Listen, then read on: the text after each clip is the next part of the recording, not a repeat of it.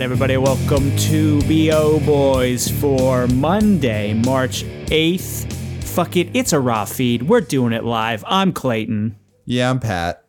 And let's get into this, Pat, because we had three, uh, I guess two, big movies open this weekend. And Yeah, I mean, we gotta we, gotta talk about it. We yeah, we had a bunch of new movies that all at least made over a million apiece. I mean, it's starting to feel like old times again at the BO. Well, That's all I'll say. I'm gonna go through the top five real quick. Yep. and then we'll start talking about some of these movies. Number one, Raya and the Last Dragon made 8.5 million. Hmm, not very good. That was number one. Number two, Tom and Jerry made 6.6, down only 53%. So not a bad drop for its second weekend. Number three, another new movie, Chaos Walking, put up by Lionsgate, $3.7 million. Number four, Boogie, made 1.2. And then rounding out the top five, we got The Croods, A New Age, still hanging tight, made $788,000 in its 15th weekend. So that's your Yeah. top five. I mean, it is. This is by far the biggest top five we have had in a year. Mm-hmm. I mean, you have got, you're looking at that top five. You have four movies that have grossed at least a million dollars. We have not seen that in a long time. You've got a movie at the top made eight and a half, another one made 6.6. I mean, those are, you know, those are not numbers that feel like the last few years, but it's like you could go back and look at 1979 box office and it's it's probably around that. Like this is around what the Godfather made opening weekend. So it's starting to feel normal. Yeah. So the issue with this is I think I was a little bit I got a little excited last last uh, episode. We were bullish. Post, Well- post that Tom and Jerry opening weekend, we we were feeling we were feeling a little bullish. I felt like sky's the limit Mm-hmm. and that is not true because Raya the Last Dragon it was tracking this weekend at 9 to 11 and ended up under that. Yes. And, you know, the thing with Raya, so it had a few things working against it. It had the Disney Plus $30 premium rental that you could you could do a la the uh, Mulan.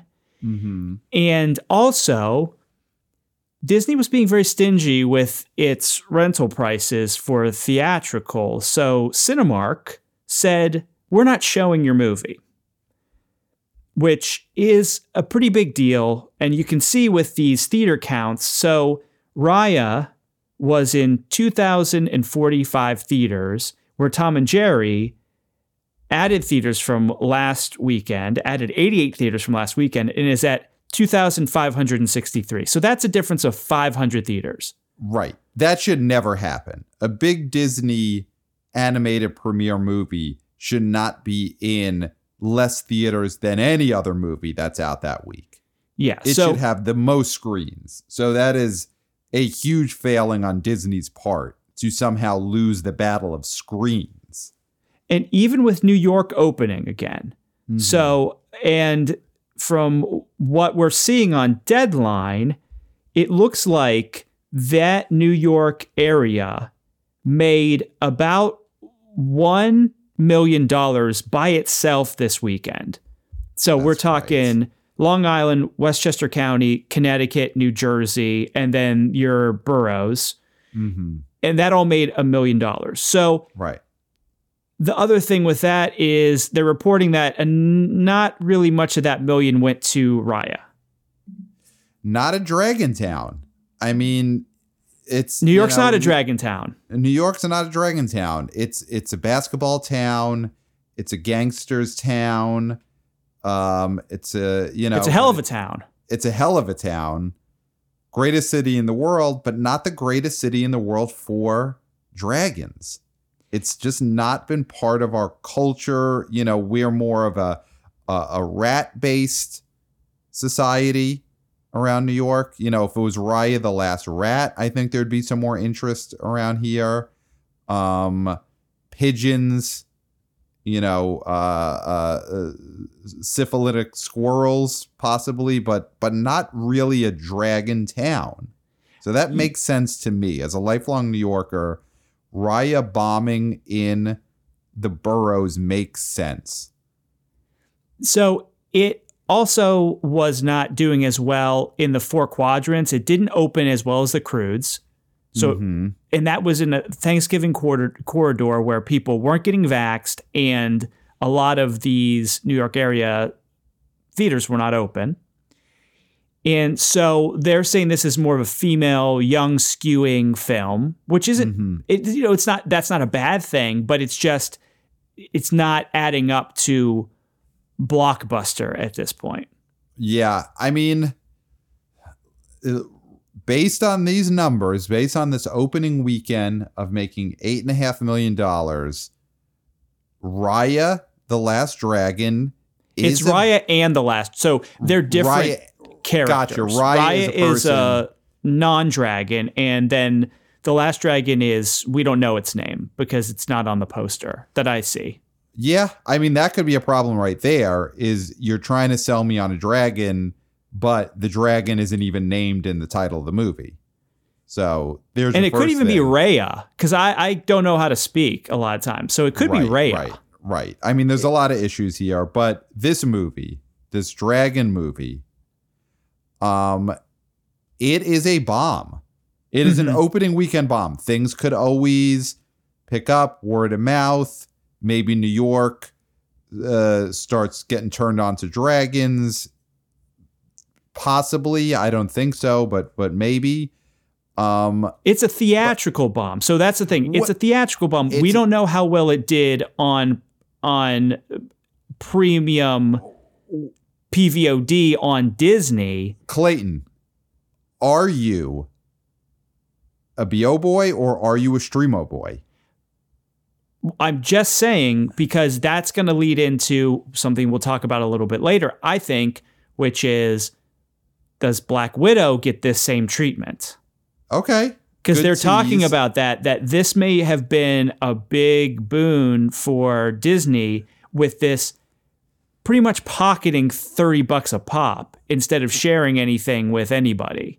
Well, that the thing is though, the numbers that we have in front of us and the numbers that other box office uh, experts, you know, such as our friends at Exhibitor Relations Co., those numbers are just this movie making eight and a half million dollars in its opening weekend, a weekend after Tom and Jerry basically made twice that the weekend before.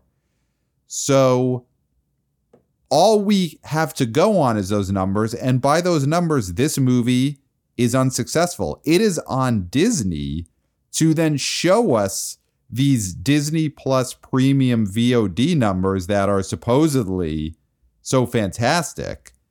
Because if we don't see those, then all I could assume is it's not that good because the BO wasn't that good. And therefore, this movie was not a success. Disney needed to be beating the horn, tooting the horn, sounding the bell, sounding the alarm, letting us know what this movie did on Disney Plus VOD. And we haven't gotten that. I haven't gotten the press release. I've checked our inbox at the BO Boys podcast at gmail.com. I don't see a Disney Plus press release saying that this movie did Bafa Bobo on VOD. Well, Buffastreamo. Bafastreamo. Yeah, Um, it's just curious to me why Disney wants to continue to to harm their relationship with theatrical the way they're doing it if it isn't because they feel like they're going to make a lot of money from the other avenues. Because Right, the I thing mean- with with with Warner Brothers is that they gave these theaters a huge cut, uh, well, at least like uh, cut their rental fees down pretty low in order to say, hey, we're going to basically give you these movies, just put them in there, and then we're going to do this Warner Brothers, we're going to do this HBO Max thing, and we're scratching each other's back. Right, right. And Yeah, I mean, Disney's not Disney moving. does not scratch back.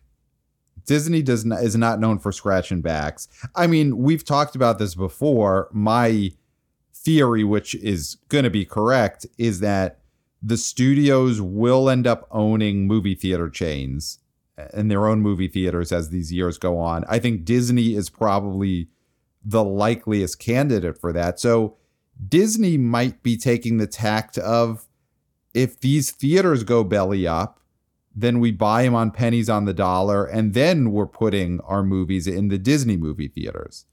You know, Disney wants to own all of the distribution of their product. They don't want to have to pay middlemen. hmm You know, so obviously they'd love it if they could just replicate how much they would make on a Marvel movie using Disney Plus rather than the theaters, which I don't think is possible. You need that theatrical stream to really make that kind of money. Um, so I, I but I mean the thing is Riot underperformed what experts like us and other prognosticators thought it would do even with all of the you know excuses that you ran through it still seemed like this movie would make double digits this weekend and it didn't Yeah, I mean, if it would have made 12, because I went 20, which was nuts. mm-hmm And I admit that. I admit that I got so hyped on the Tom and Jerry that I felt invincible, and I wasn't. I made a prognostication that was reckless, right but you know, it could have. I mean, the thing is, I still believe it could have, but it was the wrong movie. Right. I think we are in a climate now. And like we said last week, every weekend, every day that goes by, more people get vaccinated. The the the box office health also gets better. I think we are in a climate where a movie could come out and make a $20 million opening weekend. You know, if Tom and Jerry could make what it made last weekend, and would it it ended up making 14 million opening Mhm. weekend. So if Tom and Jerry could make 14 in an opening weekend while also being available for free on HBO, then you we are at a point where a movie can come out and make a 20 million dollar opening weekend. And it only dropped 53%. Mhm. which was I think kind of what we both were saying. We were we were pretty accurate on our Tom and Jerry estimates yeah. because we both thought it would drop maybe 50 to 60 and it's now at 22.9 million in its second week. Mhm. And uh, you know, that's people love Tom and Jerry. There's there's nothing else we can say. We thought it was a dead IP. That has been laid to rest, obviously. Tom and Jerry generation. it's the Tom and Jerry generation. It's not So- the Raya slash Raya and the Last Dragon generation. So did did Tom and Jerry cut into the Raya the, and the Last Dragon box office? I mean, it might have. longer than Disney thought it would be. Uh, yeah, I think so. I mean, uh, when when they were going to put out this film, they never thought that something like a Tom and Jerry movie would give a new Disney film a run for its money. I, Right. I don't think anybody thought that. Uh, and, and so I think, yeah, I think there was, they did definitely, they're the same type of customer. And I think that did cut into it. Right. And then when you talk about New York not really going for the Dragon movie, I mean Tom and Jerry, that is those are New York animals right there. Cats and mice. You Yeah, know, it takes is- place in New York City as well. Right, right. So that that could have been a big problem for for Raya is all of these New York City screens opened and New Yorkers wanted the familiar. They wanted to see mice running around. They wanted to see cats trying to kill mice in cold blood. You know, the dragon thing is too fantastical for a Manhattanite to relate to. Yeah, but uh, who hasn't in New York stayed at a hotel or an Airbnb where you have a cat chasing a mouse the whole time? Right. Right. Right. And so I yeah, and you you don't you don't walk around Manhattan seeing dragons. And I think right now people are being eased back into theaters. So the way you ease a New Yorker into a theater is you promise them to look at mice, something familiar, something known, something that reminds you of home, which is, you know, right now theaters have the work of luring people out of their homes. So if you want to lure a New Yorker out of their home, you say, listen, leave your mice at home. There'll be mice at this theater. You'll look at mice, I promise you. It won't be that different. Well, the thing we do have to remember also about the New York opening mm-hmm. is that it really is AMC and uh, you know there's there's a smaller theaters and maybe some Cinemark theaters opened up, but Regal has not reopened in the city okay. yet because they said that 25% is not enough for them to be able to make any sort of money. So they're waiting until it's a 50% um, what is that? Uh, uh, capacity. Ca- capacity, yeah. I mean, that's so, a dangerous game for Regal to let people's habits get so entrenched in AMC's. Yes. You know, because if they wait too long in New York, New Yorkers are creatures of habit. You know, we love our, we've got our bagel guy, we got our, you know, place where bodega we get the guy. newspaper, our bodega guy. You know, we've got our one cab that we love to hail over and over again. You know, we got that got one our, homeless guy that we actually give money to. Exactly. You've got the one sub side of the subway. That's the one you enter on. You never enter on the side across the street. That would be crazy. So New Yorkers like to find something and then stick with it.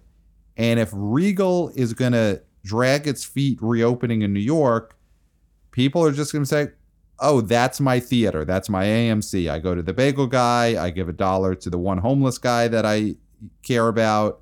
And I go to my local AMC. I don't go to that Regal anymore. Well, because AMC already has A List, which is the mm-hmm. best subscription service. Yes. Hands down. Yes. We yes. are A list members. We're part of an entourage. Mm-hmm. It is just very simple. And, and AMC is going to get people so used to getting tickets beforehand, being able to see where can I sit and where can't I sit. Mm-hmm. Instead of showing up at a Regal at some point and oh, this is blocked off, this is blocked off. It's I think that's going to be the edge that AMC will have over Regal is that they have a better subscription service and people, like you said, are going to be just used to going there. Right. Right. Yeah, if I was Regal, I would I would you know, swallow that bullet and open these theaters even if you're running at a loss for a few weeks well, with the 25% capacity because otherwise you're going to wait too long and New York is going to have moved on. They're all going to have selected their AMC. That's my guy. You know, that's that's the guy where I get movies from. I got a guy. And my mm-hmm. guy is AMC so yeah, I mean that's the thing. Tom and Jerry though probably very strong in these markets in this mm-hmm. New York market. I wouldn't be surprised if a lot of that million went to Tom and Jerry. Yep, and mouse-based urban markets, Tom and Jerry probably did really well. Now, a film that did not do well anywhere. Oh boy. Chaos Walking made three point wow. seven million dollars it played in less theaters than Tom and the Dragon movie, about 1900. Mm-hmm. And I feel like this was, and I not feel like, it was a, a dump. They dumped this film. This was a yeah. film that they did not have any sort of they they did not want to hold on to this any longer. They'd had it for a while. They had no confidence in it. Mhm. And so they said, "Listen, we're just going to put this out, see what we can get. 3 million for this movie is 3.7 for this movie is probably very good. Because in any other marketplace, it's going to get trounced. If this was normal movie going time. Yeah. So you think it actually made more in its opening weekend now than it would have made in a non-pandemic time? I mean, that's tough. 3.8 million is so low. This is a movie that cost 100 million dollars that they thought Lionsgate thought they were making a franchise. They Yeah. they bought the rights to a series of books thinking this is the it's not in their- books. It's a It video is. game. It is it is based on the sci-fi trilogy Chaos Walking adapting its first book. Oh wow! So this is some YA bullshit. Yeah, this is a YA. This is this is their attempt at having made a new Hunger Games. Oh well, then that was stu- uh, then yeah. This must have been in the works for so long. Yeah, it's been it's in been in pre-production for 10 years. Wait, was Nick Jonas? Uh, didn't Nick Jonas just host SNL and he's in this film? Did he mention it at all? Uh he did not as far as I remember mention this. He did not uh pull at Timothée Chalamet and wear a hoodie of the movie or the production company. I mean, that would have been interesting if Nick Jonas came out on live television on SNL and wore a Chaos Walking or Lionsgate hoodie. But he did not do that, which, I mean, that shows it's a lack of confidence in this movie. So he was probably right not to do that. Mm-hmm.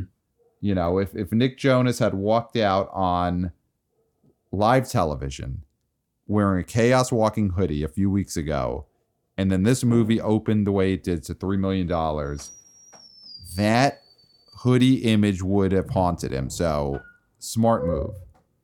Yeah. So this I think failed just because people had the sense that this was a stinker. Mm-hmm. Anything that I mean, but you know, the thing is, there's movies that are on the shelf. Like look at War War uh, with Grandpa. Mm-hmm. That was on the shelf for a way longer time and was not a stinker. So Right. shelf doesn't really mean stinker. I mean, especially this year, because everything's on the shelf to some degree. Um, but then there there are just movies like War with Grandpa that are more eternal, you know, and Chaos Walking did have a shelf life. Um, and I guess it's it's just when these movies tank, these sci-fi, these attempts at sci-fi franchises, they tank really hard. You know, Chaos Walking is one of those movies where if people don't want it, then nobody wants it. Because if that sort of sci fi comic book nerd gamer community isn't into it, then who's going to be into it? Yeah, it's true. Um, so this movie, Chaos Walking, stars Tom Holland, who's Spider Man, and Daisy Ridley, who is The Last Jedi. Does this movie mean anything for either of these actors? I mean, Tom Holland never seems to be in anything that's successful that's not a Spider Man movie, which I guess doesn't matter because he could just keep doing Spider Man movies. But it is telling he's becoming one of those Marvel actors who basically can only get a hit if if he's the character. Well, voice acting wise, Spies of Disguise did not do that poorly. A little bit ago, remember the Will Smith, Tom Holland two hander where they, well, Will Smith That is- a penguin, uh, not that's penguin, a a lo- pigeon. That's a long walk though to say the animated movie he was doing a voice in didn't do that badly. Like if that is the best non-Marvel uh uh situation he's had at the box office, he's in trouble. And then he had Cherry, which came out in limited release and then is coming to Apple Plus this weekend, I believe. Okay. That was directed by the Russo brothers okay. in a bald attempt to get an Oscar, Okay. and it tanked critically. So that's bad for him. right. I don't think this. The interesting thing is, how do I say this without sounding rude? The kid's only going to be Spider Man. Right. So I think there's this thought that everybody who is a superhero in a film is going to go on to other successes. And we've seen that's just not the case. I mean, you look at the Superman, the Brandon Routh, he's back Mhm. doing CW DC shows. Mm-hmm. This doesn't, just because you do well in a Marvel movie or a superhero movie, doesn't mean that you're going to be uh, a, a star in other types of films. And I would say, I don't think we've seen anybody really succeed who, who Out didn't have some sort of work beforehand. Right. Right. Right. I mean, like Chris Evans, sort of. But he Yeah, had a long least- career before that. Right. Yeah. I mean, the classic, of course, is Chris Hemsworth, who is only Thor. I mean, Tom Holland, he must do those Marvel team up movies, and he looks at Chris Hemsworth and he sees him having to just be Thor the rest of his life. And it's sort of like the ghost of box office future. You know, that is your future, Tom Holland. You are going to be bombing in every single thing other than your Marvel character. You look at Chris Hemsworth and you see Blackhat and you see God, what else has that guy even been in? You see the the the uh, Heart of the Sea, and you see all those movies, and that might unfortunately be your box office future, Tom Holland. But it seems like he, uh, you know, uh, like He one seems of like my a great guy. Yeah, and one of my things was this was just more promotion for his Spider-Man movie. I I watched clips of interviews with him recently, and all he's talking about and all he's being asked about is Spider-Man 3. That's all he's being asked about.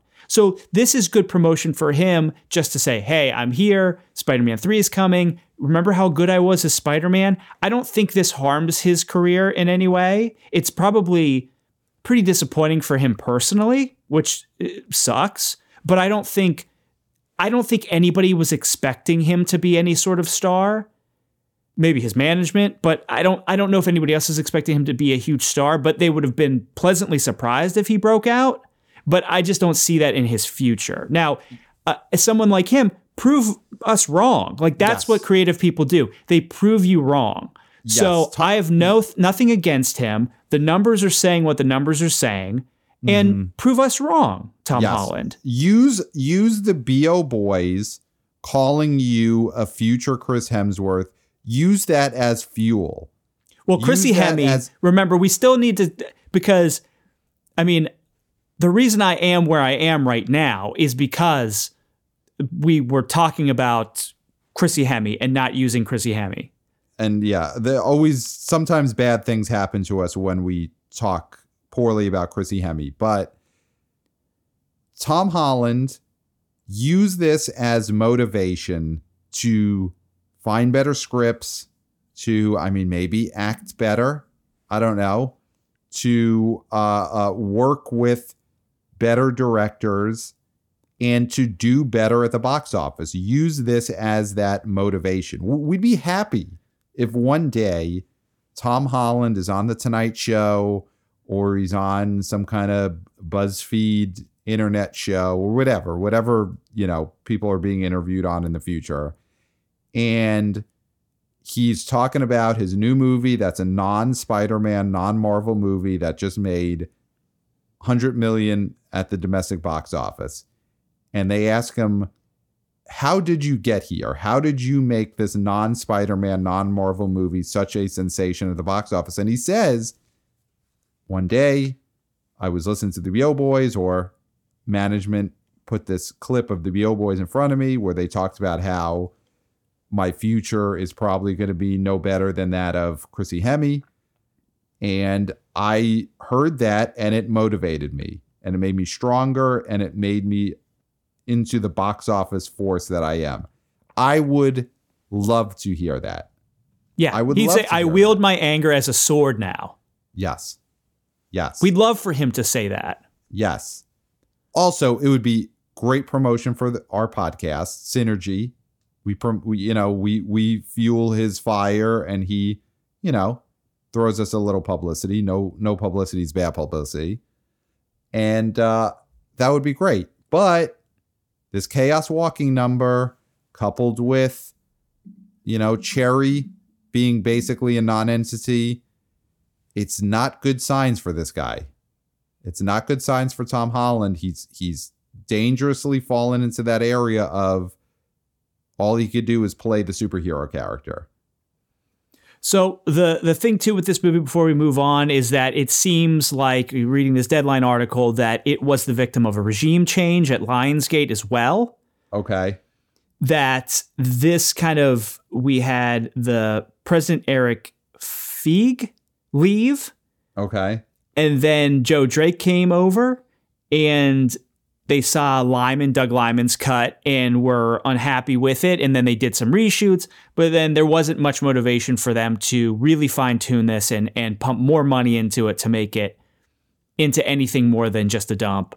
So Right. it, this is a you know throw the baby out with the bathwater situation. So that didn't have uh, this movie was going to fail not from the jump, but definitely uh, had the fingerprints of a failure all over it. Right. This is a movie that get- 10 years ago started out having a, a, a script by Charlie Kaufman, or at least an attempt at a, a script by Charlie Kaufman. Right. Which didn't end up as this movie at all. No. Um, so it went through a lot of different iterations. Yeah. I mean, it's uh it's not good for Tom Holland. He could definitely recover from it, but I think that window is starting to close for him where he could be a big movie star outside of Superman. I mean, as far as Daisy Ridley, Spider Man.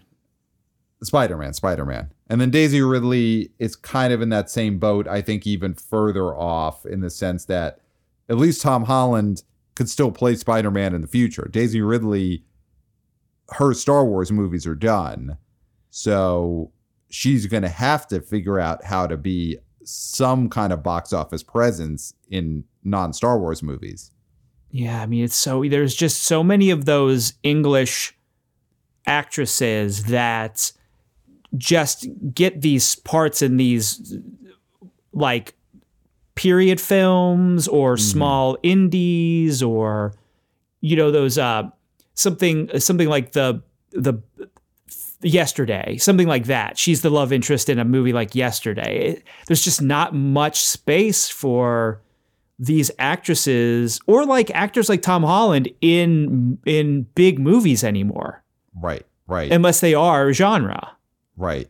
I mean, I think the and this is the, this is the nightmare scenario. They end up on TV. You know, when you see Daisy Ridley on the next season of The Crown, that's when you know Chaos Walking did a lot of damage. And that's when Yeah. you know. Um so that is Chaos Walking. Anything else we want to go over in this well, we do have another. Uh, uh, the number four movie this weekend was also a brand new movie. Boogie, which came in at 1.2 in about 1,200 theaters. And this is a small, this was released by Focus Features. It's a small film that got not very great reviews, but it is looking it up right now. It's it's um Eddie Huang. Yep. So he's Who- the creator of uh, Fresh Off the Boat, and so he wrote and directed this movie. about a basketball phenom who lives in Queens Nice. New and York, one day so dreams of playing in the NBA. I wouldn't be surprised if a lot of this 1.2 came from those boroughs and that outlying area because they love basketball. yep, And uh, we all remember Linsanity. yep, yeah. New York is a basketball town. Um, I would love to see that breakdown movie by movie of what New York did. I wish we got that every weekend. I would love to just look at the New York City rankings. Mhm. Um, New York, I'm just looking at a deadline article about the New York box office opening. New York was indeed the top market for both Chaos Walking and Boogie. that makes sense. So Boogie opened on the right weekend. It might it might make some dollars now that New York is back in play and theoretically opening more uh availability, you know, every weekend. So Yeah, and it's it's a and it's a film that is targeting a specific demo, but it's also about a topic that will draw in people outside that demo as well, which is good. I mean, this movie may not have been critically acclaimed, but it definitely did well for the type of movie it is. yeah, I mean one this one that's point two mil good. is nice for this. Yeah.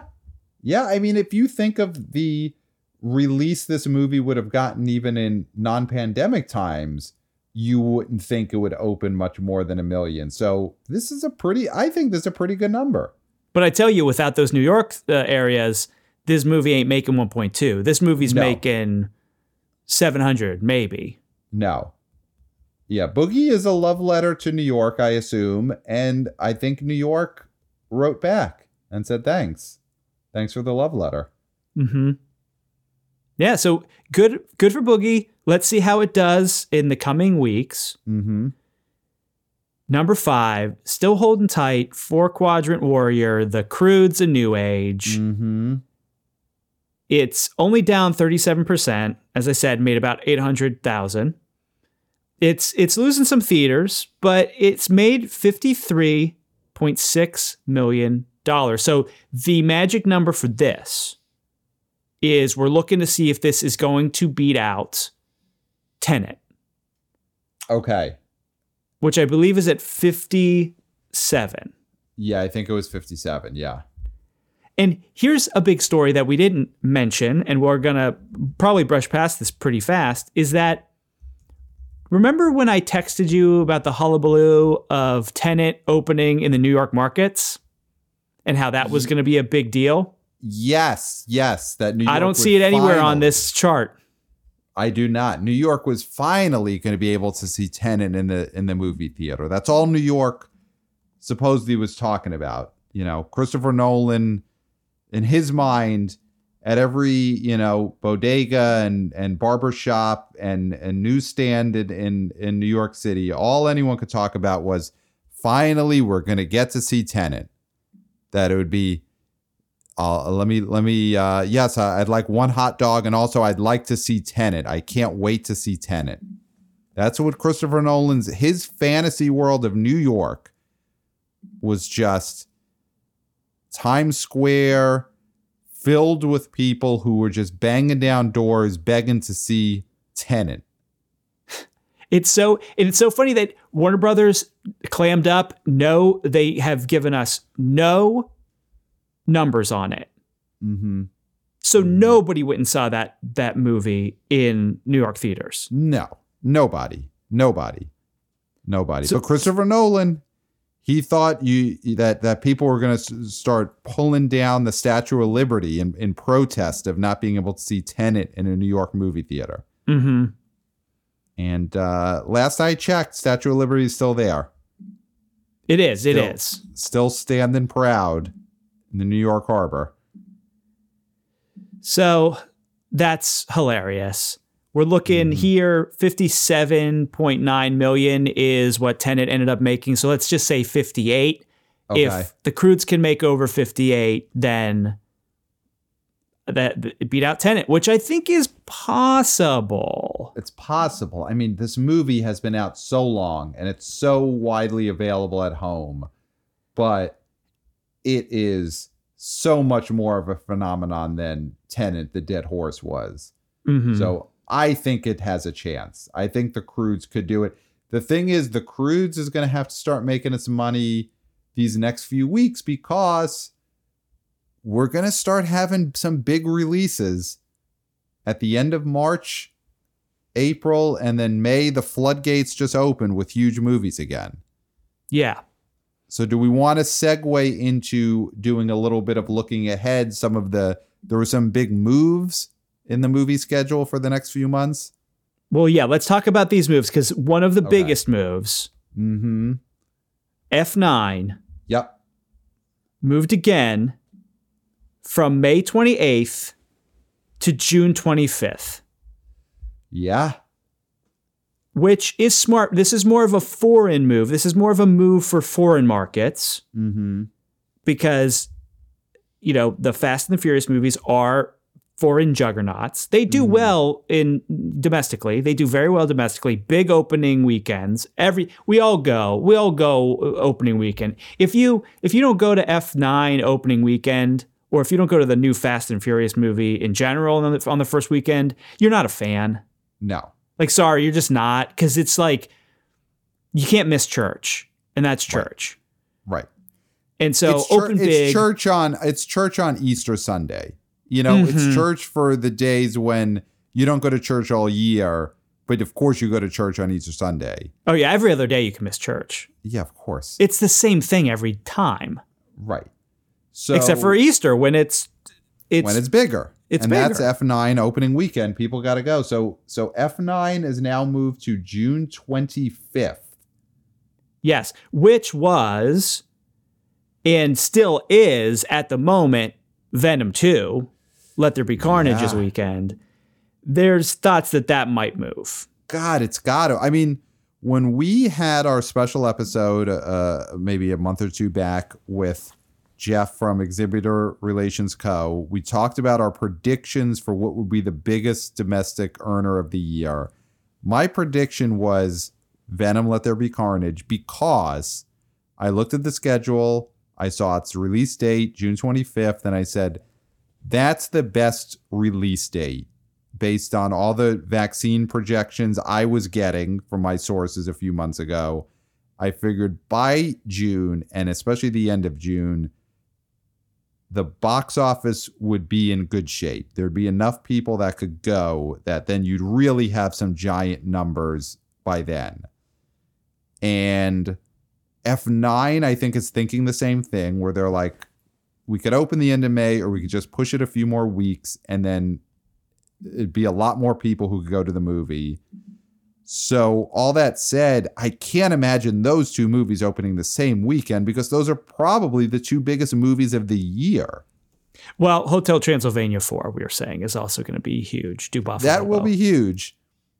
I mean, my thought, I'm looking at the release date schedule for June 2021. You know, there I would think Venom is going to is to move and I think it moves up a few weeks is my guess. Because I'm looking at June, June 4th, the big movie coming out is is Conjuring. The Devil Made Me Do It, which is a new Conjuring movie. That's a franchise that's kind of On the gonna start petering out. Yeah. Then June 11th, there's really nothing. It looks like there is an IFC film coming out June 11th. June 18th is uh, In the Heights and something called Luca, which I'm going to guess is a, a animated film from Disney. So my guess is Venom moves a couple of weeks earlier to either June 11th or June 18th, or just goes straight up against The Conjuring on June 4th because it should be able to cream that. hmm I would be shocked if you get those three weeks in June where there's kind of small movies opening, and then F9 and Venom both open on the 25th. They can't. They'll cannibalize each other. Yeah. That's a cross. I mean, if you look at those circles, those are crossing over. Those are almost full overlapping circles. hmm Yeah, it's Uh, almost an eclipse. Yes. So my I'm gonna bet Venom Let There Be Carnage moves to June 11th. That's my guess. That's a good. That's a that's a good guess. Now, with the F nine move, of- it, it Mhm. created a domino effect a little bit, not a, as a huge domino effect as we've seen previously.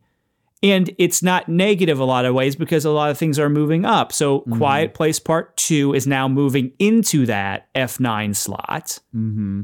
So it's opening May 28th, which I think is a good time for it because Again, it will do well foreign, but it's not going to do as well foreign as F9. It, it, Quiet, uh, Quiet Place was a huge domestic or- earner. Mm-hmm. So I think this is a good move for it. And then Minions 2, which has been delayed because of COVID, but also because I, they didn't finish drawing it yet. Okay. They keep just, I don't know what they're doing. They're procrastinating, but they're just, th- a lot of the reason why this is getting moved is, is because they needed more time. And I think they still need more time Right. because like It's- the deadline st- keeps coming up and they're like, oh, that's right, Minions. Okay, that's right. Okay, we got to finish it. so this is moving all the way to July 1st, 2022. It's so interesting to think that they don't have enough drawing of Minions because the internet is mostly Minions drawings at this point. So just use some of these Minions drawings that I'm constantly seeing on social media and just get the movie out in time. Yeah. The world is not lacking uh, uh, visual representations of the Minions. Not at all. So we've got that. And then our last big one is Peter Rabbit, which is Mhm. moving up. And it's moving to May 14th. Wow, that's great. I mean, I'm looking at May. May, as it stands now, is a full on huge summer month of releases. I mean, right now you've got Black Widow on May 7th, Peter Rabbit 2 on May 14th. May 21st, you have Free Guy, which is the long delayed Ryan Reynolds video game action movie and Spiral from the Book of Saw with Chris Mm. Rock, a a Saw continuation. Yes. And then we mentioned on Memorial Day weekend, May 28th, you've got A Quiet Place 2 and Cruella, which is Emma Stone's Joker version of Cruella de Vil. PG Joker. Yeah. I mean that is that is a huge huge summer month. So right now it is clear Hollywood is looking at May and saying the pandemic is over. We're back. That is whether they're right or not, that is clearly the way they're looking at the the schedule. Yeah. I mean, just looking at from May on Mhm. is exciting. I mean, that that's that's going to be if everything goes to plan. Mhm. we will have Bafa Bobo. We're, we're, I mean, this show is we, we're always on uh, going on all cylinders, but we're going to need more cylinders Right. Right. in order to handle the amount of Bobo that we're going to get from these Mhm. films. I just think it's I'm so excited about it. It's motivating me to to just go on. Right. Yeah, it You is. know- It, it's it's finally looks like the box office is going to catch up to us. You know, it'll catch up to the uh, energy that this show has had for the last year, even with a lack of box office. And it looks like the box office is box office is finally working its way back up to our level. Yeah.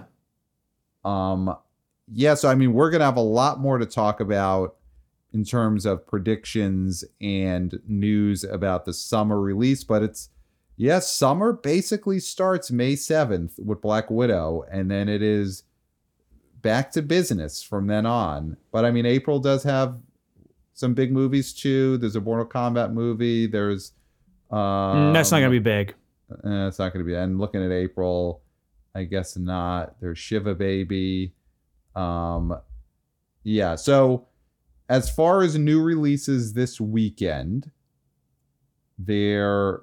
So the Friday, March 12th, there does not look like there are any big releases. This kind of week, this weekend, and the next few weeks kind of feel like what summer 2020 felt like, where it's a lot of IFC films, horror movies, stuff that is a little bit questionable as to whether, you know, it's not just something that someone made in their backyard and created a, a, a shell corporation production company.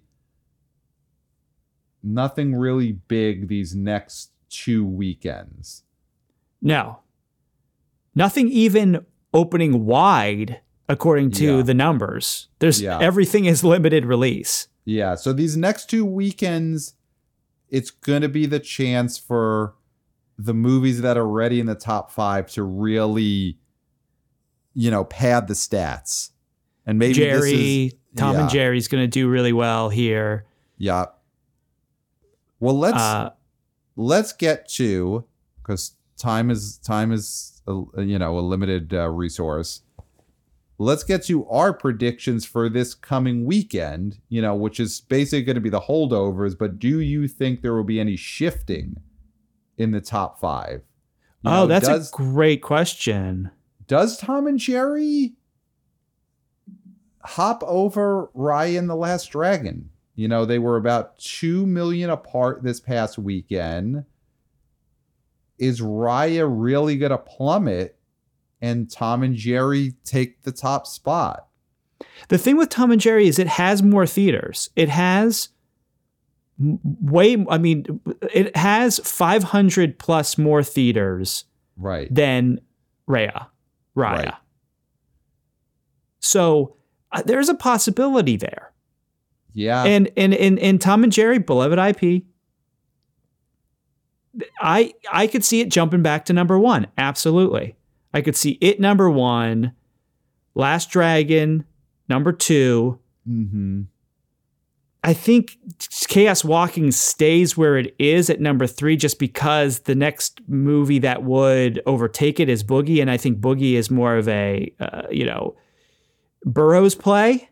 Okay. It's and yeah, the I mean, it's a Cruise isn't gonna jump up too much. So I, I mean, I think that's the the way it's gonna go. But I do think Tom and Jerry overtake Raya, Raya. Yeah.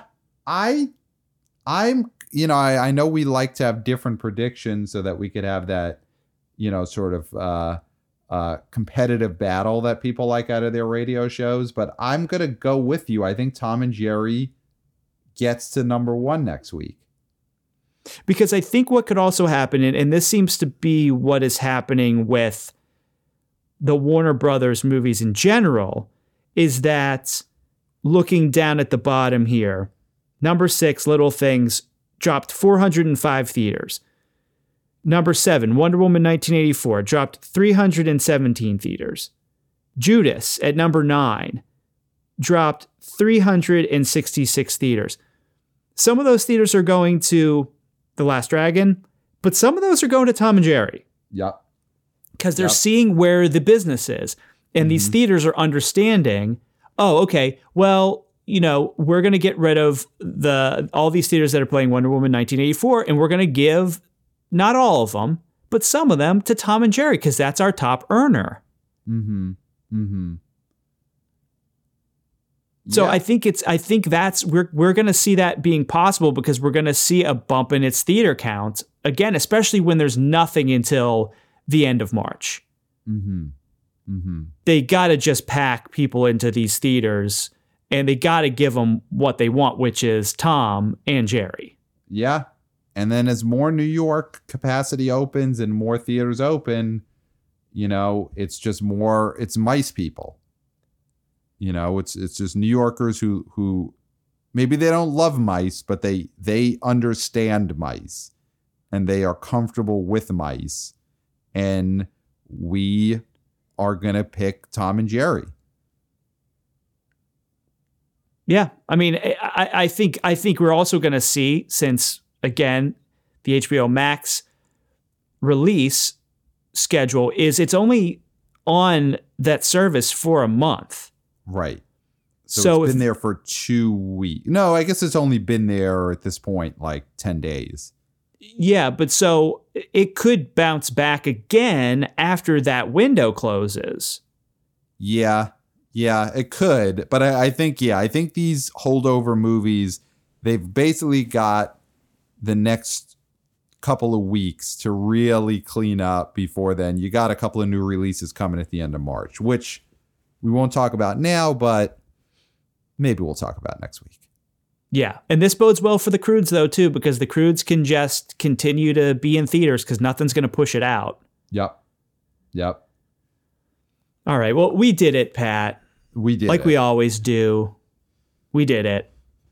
And where can they find us? email us at the BO Boys podcast at gmail.com. Let us know is it Raya? Is it Raya? Would you have been more likely to see that movie if the dragon's name had been in the title? If it had been the name of the last dragon, would that have influenced you in any way? Let us know at the BO Boys podcast at gmail.com. And I don't think there's anything So- left to say. Before we go, I just have to make one apology for last week's episode. Last week was a wild week. We had the Tom and Jerry opening weekend numbers were huge. And it had been a while since we had had such a uh, a big number like that. And because of that, I failed to mention that everyone should meet me in the Jake Fogelnest Patreon. That is the place to be. That is the place to feel safe. It is the place to find cool, interesting content, such as full episodes of Squirt TV, Squirt TV clips, and anecdotes from Squirt TV. Listen, I last week I, I was I was uh, with family all week, and um, I neglected my duties. I'll be honest, I had a few hours where I was not in the Jake Fogelnest Patreon. A few hours where I left. And as great as it is to finally see family, it was a mistake. It was a mistake to leave that warm embrace for those couple of hours of the Jake Fogelnest Patreon and all of the Jake Fogelnest Patreon members creating that warm, safe, interesting community based around Squirt TV, of course, and based around Jake Fogelnest opinions of recent pop culture, old pop culture, 90s pop culture, especially what he's listening to, what he's re listening to. And I stepped away from that community for, for a few minutes. It wasn't long, but it was long enough. And I failed to mention it on last week's episode. And so for that, I apologize. And as big as the box office may get in these next few months, I cannot forget my duties. And that duty is letting everyone know to join me in the Jake Fogelnest Patreon. All right, well, there's nothing left to say, but until next Till time, next time. we'll, We'll smell, smell you at the, The box office. Nailed